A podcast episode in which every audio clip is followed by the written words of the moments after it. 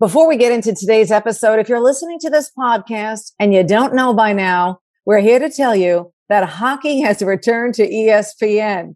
The NHL season has started back up, and that means you can stream your team's games on ESPN Plus from the Stanley Cup champion Tampa Bay Lightning to the brand new Seattle Kraken. Subscribe to ESPN Plus so you don't miss a goal.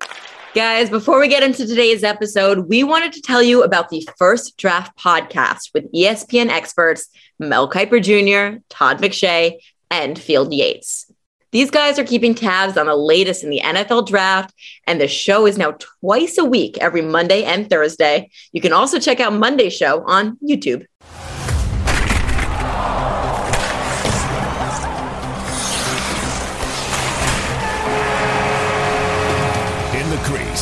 ESPN NHL podcast with Linda Cohn and Emily Kaplan.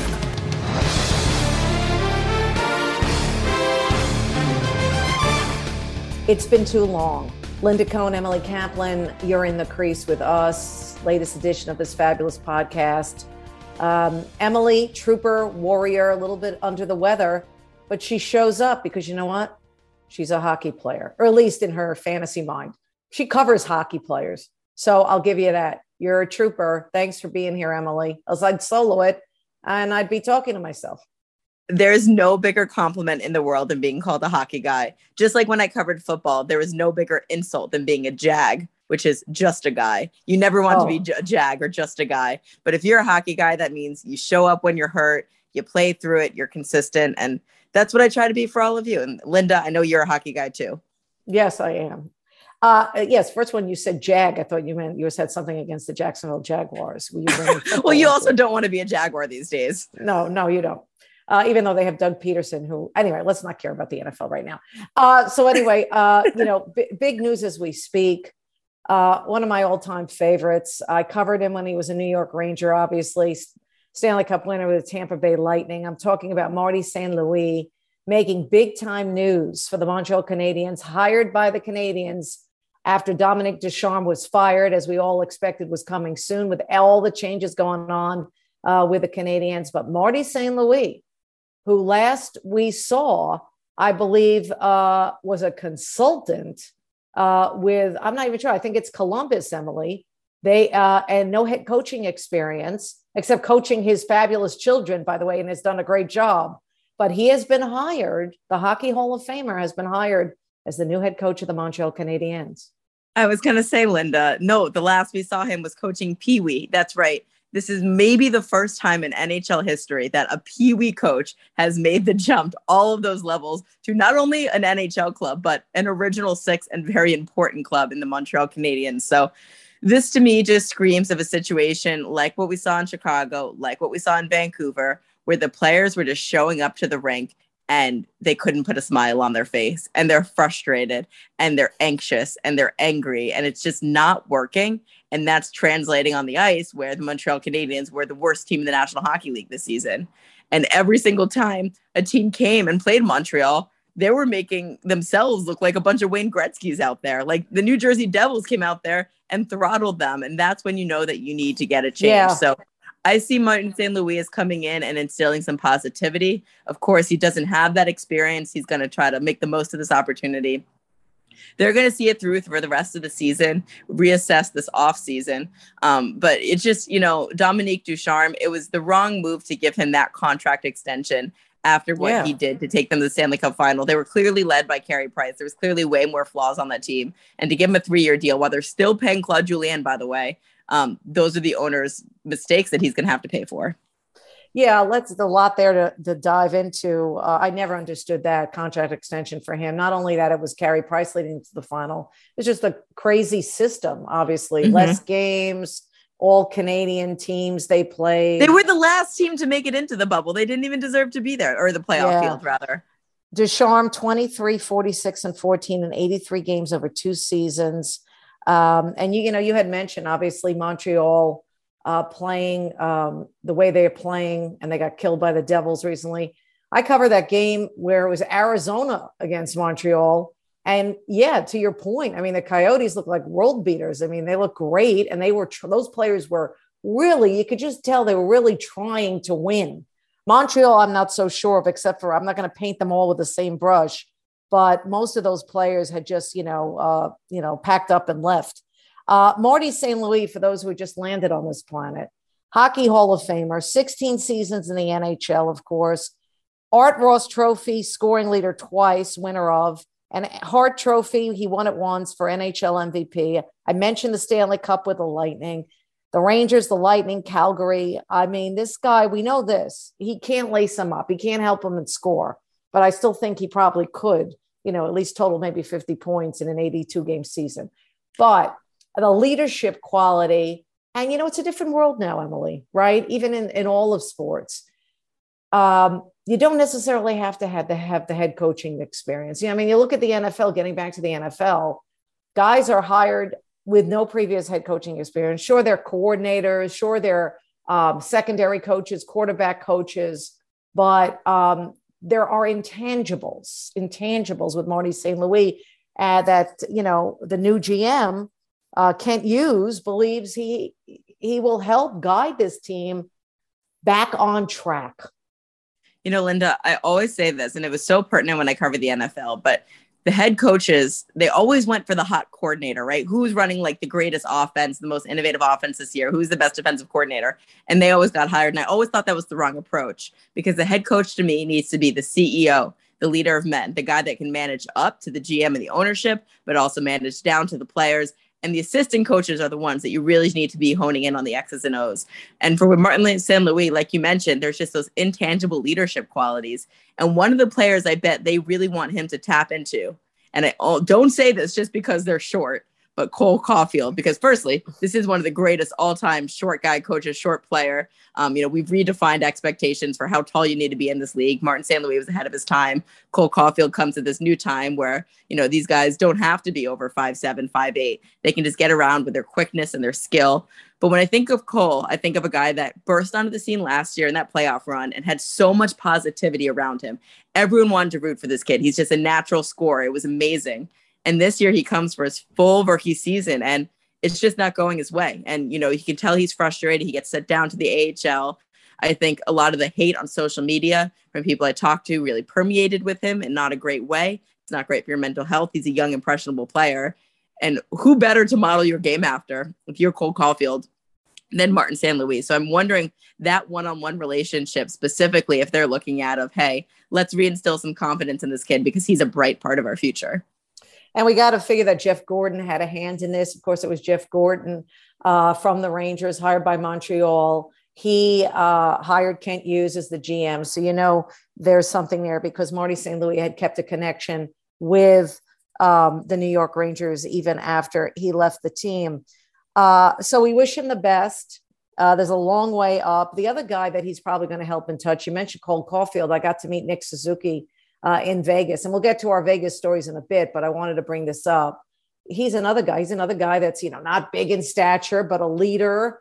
And he's still young. I mean, Nick Suzuki is still young, but, you know, they're not going to find success without Nick Suzuki growing and prospering and maturing uh, as a player and as a leader. And Marty St. Louis uh, will help that as well. I want to jump to another topic if you want to put a bow on Marty St. Louis right now, Emily, because uh, were you surprised when you heard Tuukka Rask is now retiring after 15 seasons with the Boston Bruins? There was such hoopla, and he attempted to come back from the hip surgery, tried it, got in a few games, but this caught me by surprise. I thought he was all in trying to make a comeback here.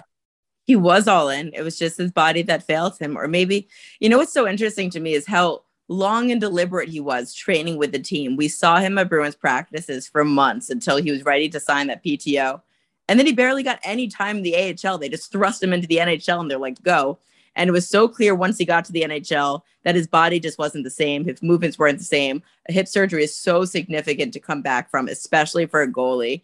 And he just got to the point where he realized um, his body couldn't do it anymore. And it sucks because again, he put in all of that effort to try to make this last push. He could have just walked away, you know, a little more gracefully at the end of last year. Um, but I wonder, you know, in hindsight, thrusting him right into NHL action was the right move. Of course, we'll never know. And, you know, maybe there were reasons for it, cap implications, who's what say you? Um, but the Bruins will have to move on without him. I do know that they're probably going to be buyers at the deadline. They're just one of those bubble teams right now. The East does seem to be set. I think they're going to try to get some scoring help, but they were confident with the goalies that they started the season with. And I'm assuming they're going to be confident with those two youngsters for the rest of the year you know, some of the statements that Tuukka made to me, Emily, was kind of like, uh, hmm, interesting, because the one that stuck out for me uh, was the fact that um, he had acknowledged, Tuukka Rask did, that he wasn't going to be allowed to play to improve, get games in for the Bruins, see if it can he can be better you know, we talked about the hip surgery. It's tough on a goalie to come back from that.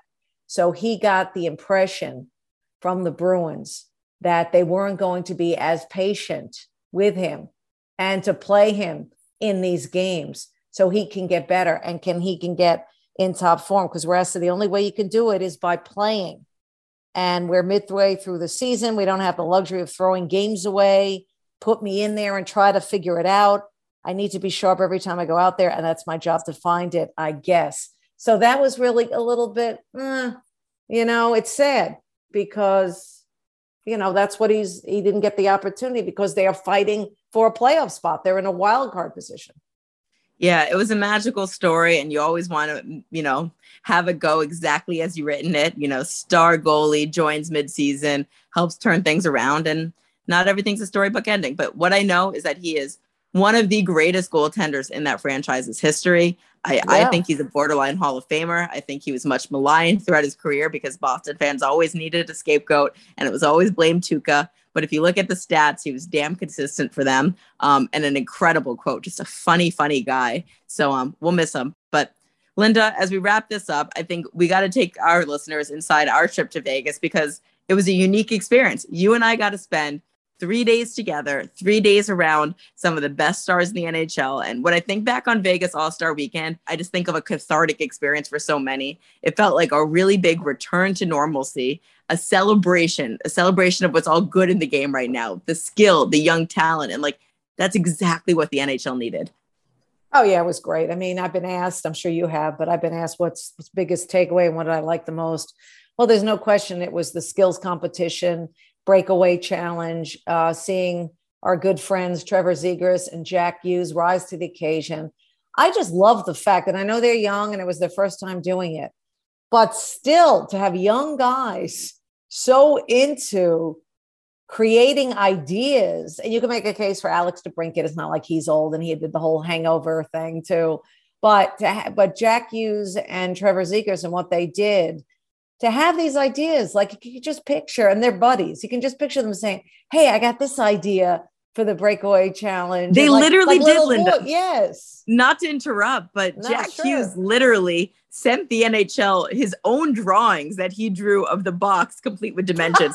I saw the drawings. I was told that like Jack Hughes would never talk to me again if I ever released them. Like he was very right. proprietary and a little embarrassed. I actually thought that he drew a great box, um, but they were super invested in it. And the key line was they wanted to be there and they wanted to do it. And all we hear about the All Star game is the NHL, you know, convincing guys behind the scenes, back channeling, do this, do that, please show up. Um, but here were two guys that like could not be more thrilled. And talking to Trevor the day before, like he was so nervous. I talked to him about his idea. He's like, "Do you think it's going to hit? Do you think the people are going to like it?" He was Rob Linda. That was the most impressive hockey move I had ever seen. Period. Let alone the fact that he was blindfolded and had mascots throwing dodgeballs at him. I was so impressed with what Trevor did. I was also impressed, by the way, with Jax of how well choreographed it was with that little boy who is the son of the Devil's equipment manager. You could tell, and this is true, they practiced every single day after practice for the last couple weeks. And to share the spotlight with a young kid, I thought sent showed a sense of maturity on Jack Hughes's part. Um, and I was just so impressed by both of them. Yeah, I mean, I I I, I ripped Jon Hamm on the air uh, in Sports Center and, and in the crease because there is no way Alex Pietrangelo should have won. I ripped him. It was fraudulent. And uh, Trevor Zegras or Jack Hughes should have won. Wait, one more. Th- yeah. Pausing there. I have receipts. I did a pregame interview with John Flaham. Yes, I am flexing. Yes, he was the nicest human being on earth and stood there like 10 to 15 minutes before we taped. But I asked him on air, what is your criteria going to be for the All Star Skills Contest? Do you know what he said, Linda? What? I said, Oh, I'm sure it's going to be creativity. You know, this is the madman guy. I'm going to vote for people I know. And the only person I know is Alex Pietrangelo. He said that. You should have told on him before. You knew this a day before, for God's sakes, or whatever. It was an hour before, but I digress. Um, listen, Jon Hamm's great. I've talked to him multiple times, but uh, not there. So I ripped him. I ripped his decision making. Uh, the NHL was the big winner um, by inviting both those guys to take part. Uh, what's unbelievable, what's really funny, we ran the interview with AJ Mleczko, our talented colleague. And at that time, she and both Jack and, and Z thought they won. Like one of them won and the other. And they would, and, and AJ was doing the post game interview or the interview after that they were uh, did their thing. And it seemed like they won. And That's then she was funny. told in her ear halfway through the interview, Oh, I just found out that you didn't win for some reason Alex Pietrangelo won. and the, the looks on their faces are like, wait, what? really? Oh my gosh. You know? I was backstage during that. I missed that entire thing. That's hilarious. You got to see that. It is hilarious. So we played that. That was a funny bit. Poor AJ. But, she was having audio issues all night. Maybe they told her they didn't win and they she couldn't hear them originally. But who, who the heck knows? But uh, they found out the hard way.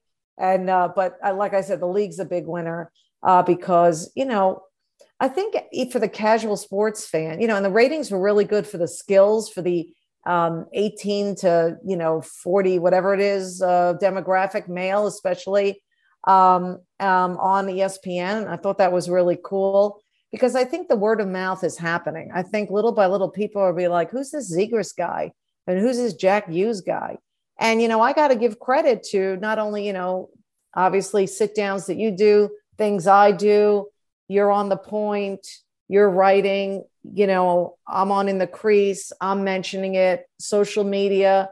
We had him on the podcast, you know, you talk to him. You know, these kind of things, little by little, are helping to generate momentum for the casual sports fan who now know they're like, oh, yeah, that's the guy with all the tricks, or that's the young guy, you know, that throws the stick in the crowd. And I'm with you. I know Frosty, uh, the equipment manager, when he was with the Florida Panthers. When I tried out for the Panthers, he was their equipment manager.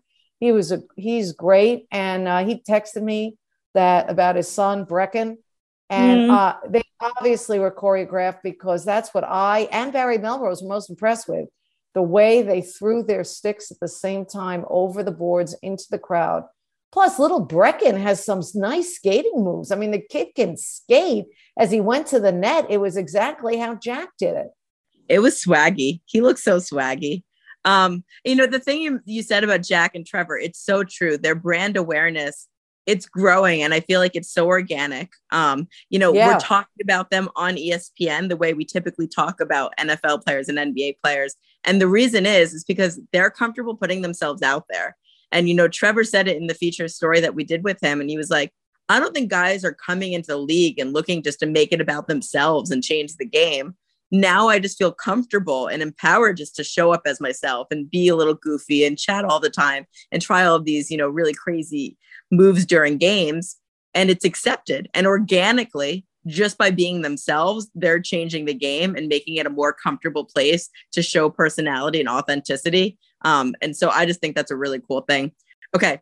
Another competition that happened at Skills. We'll talk about the outdoor Vegas stuff. They were awesome. You know, we previewed that with Patrick Burke. But fastest skater, Linda, Jordan Kyrou, what a coming out party for him. He's been a breakout star for St. Louis all year. He beats Connor, Connor McDavid handily. Now, I talked about the guys that wanted to be there. The second Connor McDavid arrived, you could just tell he didn't want to be there. We were hearing rumors the night before that he told the NHL he was TBD on participating, maybe because of a knee injury. So perhaps, you know, the season that they're having, how tolling it, taxing it's been, facing the media all the time then maybe he's nursing an injury. Then you're told you have to go to Vegas and do all these things. Fastest skater is the one that the guys never want to do to begin with. He has all this pressure of living up his name. You know, he's won the event so many times and he just flops. Yeah, I had a chance to sit down with him. Uh, a funny story behind the scenes stuff. That I'll yeah, share. tell me. Uh, So one of our favorites and friends of the podcast, Steven Stamkos, right? We I was talking with Steven about 15 minutes before we were going to sit down for stuff that we're going to use on the point at a mm-hmm. later date this month, right? That was what um, another one of my roles is to sit down looking ahead not to the all-star weekend but to the second half of the season right so steve and i were talking about the disappointment about the olympics i mean he's still smarting over it emily it's it really bothered him that he isn't there okay so we were talking about that and i said well you know at least you have the motivation of trying to win three stanley cups in a row so you got that going for you all right you got so, something yeah so we finally sit down and i thought emily i was going to have at least like 15 minutes. At least that's what I was told 10 to 15 minutes with each guy. Steven sits down. So I thought I would kind of backtrack before looking ahead. Let's look back, you know, while heading into the season. I got maybe two and a half questions in. And my producer, John, comes up to me. He's like, Oh, Linda, we got to stop this. No. Connor McDavid. Wait, Connor McDavid is outside the door. We told him we can only get him when he want basically when he's ready and blah blah blah. I hate these moments and, so awkward. I'm like, I'm like, holy mo-. I'm like, Steven, this is not my idea. And he's like the greatest gentleman in human. He's like, he it's okay. It's all right. I get it. I'll get up. He was literally in that seat with the camera rolling, I'd say four minutes tops until Connor McDavid. Now I'm not going to kill Connor. That he's just led by the leash right? Yeah. You know, where he's supposed to go at what time. I'm not killing Connor, but the point of the story is to bring out how great a human Steven Stamkos continues to be and understanding, knowing that he's kicked out of the chair for Connor McDavid to sit in it. And you're asking me, you're reading my mind. How was Connor McDavid, Linda? Well, I did manage to make him laugh twice. What did you say to make him laugh? Well, I had to bring up something Leon Draisaitl said because okay. I talked to Leon Draisaitl earlier, and I said, "Tell me something about Connor. We have no idea." And kudos to Leo, which is the name Connor calls him, calls him Leo. Uh, he says, "Well, he's a horrible soccer player." And he, uh, you know, Leo continues to give me details of how bad Connor McDavid is at soccer. And we all know, you know, they play with the ball before in the in the mm-hmm. barrels mm-hmm. of the stadium, right? And so that's what I brought that up to Connor. I said, listen, I go, I asked him the same question about Leo. And Connor McDavid, typical Connor McDavid, Emily, he was like, so like, didn't think of something funny, was very like structured. Oh, well, he's a great player. You know, he's telling me things I already know, not the, he didn't understand the question, I guess, things I don't know. Um, so then I said, well, you know what he said about you, that you're an awful soccer player. And then he laughed. and then he said, He's wrong. He's lying. I'm very good at soccer. And so that a joke from Connor McDavid in this economy. So it, it so th- that was kind of funny, the whole, the whole kind of thing. But uh, and the thing with Connor is, I don't mean to be railing on him. It's just he doesn't seek the spotlight, and unfortunately, or fortunately, because of how gifted he is, it's been trailing him his entire life, and he's just sick of it. And he goes through the motions, like you said, and he shows up where he needs to. And you give him a lot of credit for that because, you know, he could be a lot more difficult about it, but he doesn't want to show off his personality. And he has one. He just I doesn't think, want to. Yeah, I, he definitely has one. And he's just guarded. I don't think he does means this intentionally. This guy is like made captains at the young age. Um, mm-hmm. Very difficult. The pressures of being a captain of the Edmonton Oilers this year with all the challenges. I'm not giving him excuses but um, two things I just think it's in his nature and what he's been told how to deal with everything and the media is just kind of have your guard up. Um, yeah. That's number one. And I went up to him again after and I wanted to like kind of loosen him up too. And I just say, hey, listen, you know, my son Dan went to Slippery Rock University. He and his buddies always would go and know you're playing at Erie. And yeah. one of his buddies knew you. His name was Chris, and blah blah blah. And then he was like, "Oh, really? Yeah, I know Slippery Rock." And that, that's when I knew he's okay. I just think you cannot judge it, these players. And I've always said that no matter what sport I've covered, Emily, you know, people are quick to, oh, first impression, oh, you know, no, it, you just got to understand he might be having a crappy day. And yeah. you can make that case for any human as well. You can cross, you can pass somebody on the street who doesn't look your way or whatever or does something stupid and you have to like say well maybe that person's having a crappy day okay not to like totally like derail this conversation but i think about that all the time when i have insecurities about being on tv because i get so insecure that anytime you turn on the tv and someone just starts talking you make an instant judgment on them you do like right. like or not you do and to think that people do that about myself and Connor McDavid has been used to that his entire life. The second yes. he shows up, people already have preconceived notions and he knows it. And that's what's given him his hardened shell. Yes. And and and one more thing, and they'll put a bow on this one, is the fact that, hey, Sidney Crosby is not an outgoing personality. Sidney Crosby has, you know, had to have his guard up from day one because he, like Connor, you know, was was going to be the next, the one, you know, the man. But Sid has figured out a way to let a little of his personality out, but most of the time he's very guarded. He's very structured. And I and and people still love Sid, except most Ranger fans and most Flyer fans. But other than them, uh, I maybe love Capitals him. fans too. Oh yeah, maybe Capitals fans too. Right? I think we got them all. Yeah, yeah. I missed him there. I wish he was there. I wish the NHL found something in the skills for him to do because I think he would have showed up. I really do. Great point. That's a missed opportunity. Okay, I want to talk about a couple other breakout stars for me of the weekend. Personality wise, Timo Meier had no idea he was that funny and charming. Have you talked to him being in California? I just never had the opportunity to talk to him. I have not talked to him, but that is refreshing to hear. Just a smiley kid. He had jokes. He was chirping me. I was chirping him. I really like Timo Meier. Um, during the game, people always talk about John Gibson as having a surly personality. And not me. You know what? Okay, not you, not anyone who listened to this and, and heard the story of him delivering his children on this very That's right. And with his own hands. But it's true, you know, he's been the guy that's just shouldered so much of just everything for the Ducks for the last couple years. Them allowing a million shots on net every game, him having to save it. He goes to the post game press conference, doesn't really show his personality. You see him in an event like this where he can kind of let some of that pressure away and he was just enjoying himself. He said that the kids were back at home with a babysitter. He was here with his wife.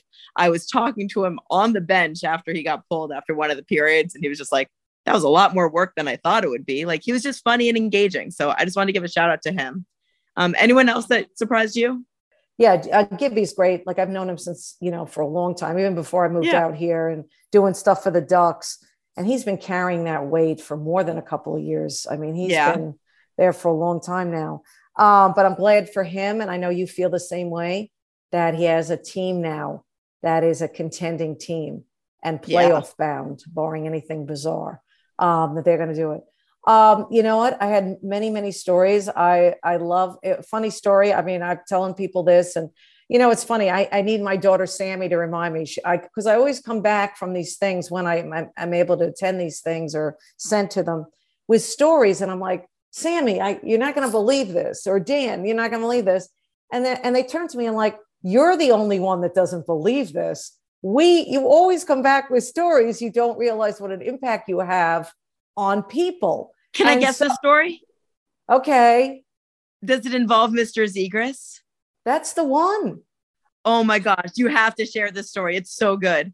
Okay, because sometimes I have no perspective. I was going to remind you to tell it if you didn't. So uh, again, New Yorker. I'm a New Yorker, right? You know, that's what you know. Zegras. They, you know, he's a hockey coach, by the way. Obviously, you know, coached his kid. So long story short, back when I was in the greatest shape of my life, went back in like 2014, 2013, 2015, 2016, I decided to train with a real hockey trainer, Ben Prentiss, who is uh, legendary I mean, Chris Kreider has been with him for years, Jonathan Quick.